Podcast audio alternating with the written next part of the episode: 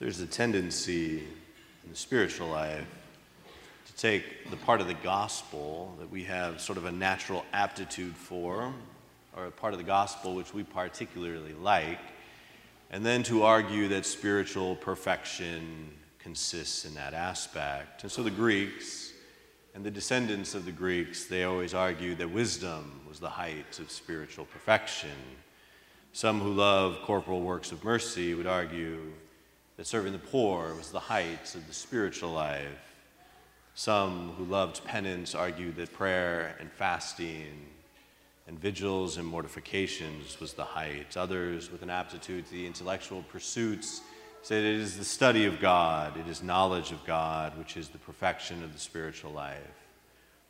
But sacred scripture and the tradition is very, very clear that it is, in fact, love of God, which is the essence of spiritual perfection. Everything else which we do, our fasts, our vigils, our corporal works of mercy, our prayer, our contemplation, our study, should all be done in the service of loving God. And you will notice that our Lord, when He gives this commandment, says, You shall love the Lord your God with all your hearts, with all your soul, and with all your mind. There's no limit, there's no moderation to this commandment. And so there should be no limits and, so, and no moderation to our love for God. The world has a hard time understanding this. They do not understand that, in fact, we can never go too far into our love for God. And the reason for this, first and foremost, is because God is infinitely good, is infinitely lovable. And secondly, we can never love God enough for what He has done for us, for His creation, for the forgiveness of our sins, for our redemption, for all the graces which He pours out upon us again and again.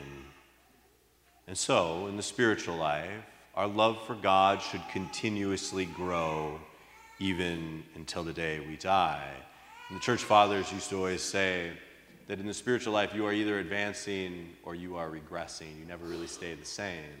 And so we have to make great efforts to continuously love God more and more every day of our lives. That should be our chief goal every day when we wake up, is to, at the end of the day, love God a little bit more. I remember playing basketball for a guy who always told me that as a basketball player, every day you should just get a little bit better. In the spiritual life, we should love a little bit more each day. And so we have to engage in those spiritual practices which are, increase our love for God. And there's really two things we have to do. We have to remove from our lives those things which hinder love for God, and then we have to cultivate in, the, in our lives those things which promote and cause an augmentation and increase of the love for God. And so the things we have to remove first and foremost is sin. Love binds one to the object which is loved, and so our love for God should bind us for God. And so we know then there is no place for sin because sin is a turning away from God. And mortal sin, especially, destroys within us the divine life. That is why John says, If you love me, you will keep my commandments. And whoever does not love remains in death. But any, even the slightest sin, is always a turning away from God. And so we have to remove sin. Venial sin is sort of a hindrance in the love for God in our life. On the contrary, anytime we resist a temptation, the love for God increases in our hearts. We have done an act of love for God. We must also remove from our lives those things which we do not love on behalf of God, those things which we love in and of themselves, the false idols in our lives. We must cut them away because they are taking up space in our hearts, and our hearts should belong, as our Lord says, entirely to God. And then we must also accept from God the trials which He gives us. God, in order to purify our love, gives us certain crosses. And so we should embrace them with love and with patience because it is through those crosses which our love is purified.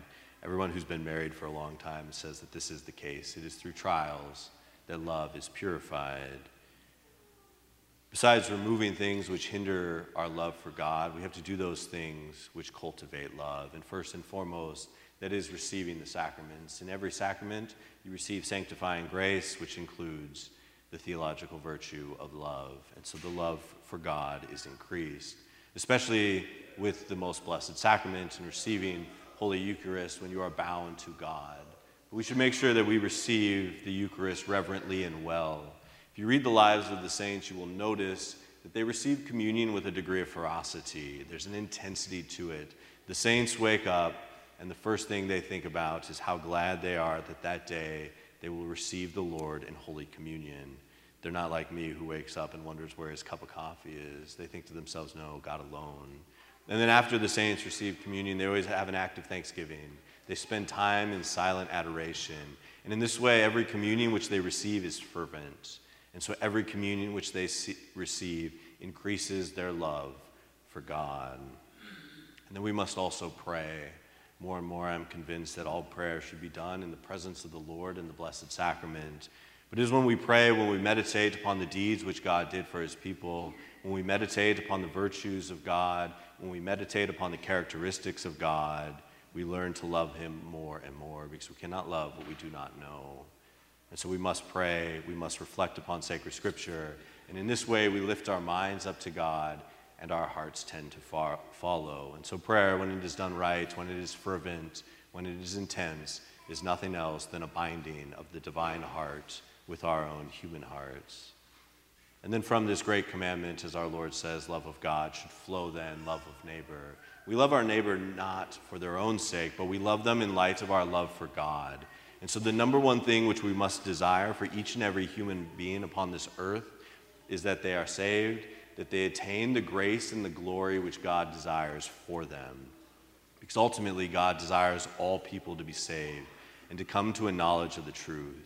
And so, everyone, even our enemies, we should desire that they repent, that they receive the grace of God, and they attain the glory which God desires for them, even if they are called to a higher state of glory than we ourselves. So, this is why we do not affirm people in sin, because that would be wishing an evil upon them. Instead, through encouragement, through exhortation, through fasting and prayer and penancy, and through the martyrs even shedding their blood, we pray that they may be converted and they themselves may turn back to the living God. And in this way, we love God above all things. We love our neighbor in light of God. And as Paul says, if we have great faith, if we have learning, if we have prophecy and other miracles, but we do not have love, we are nothing. Because the full flourishing and the full perfection of the spiritual life is the perfection of that great virtue, the love of God.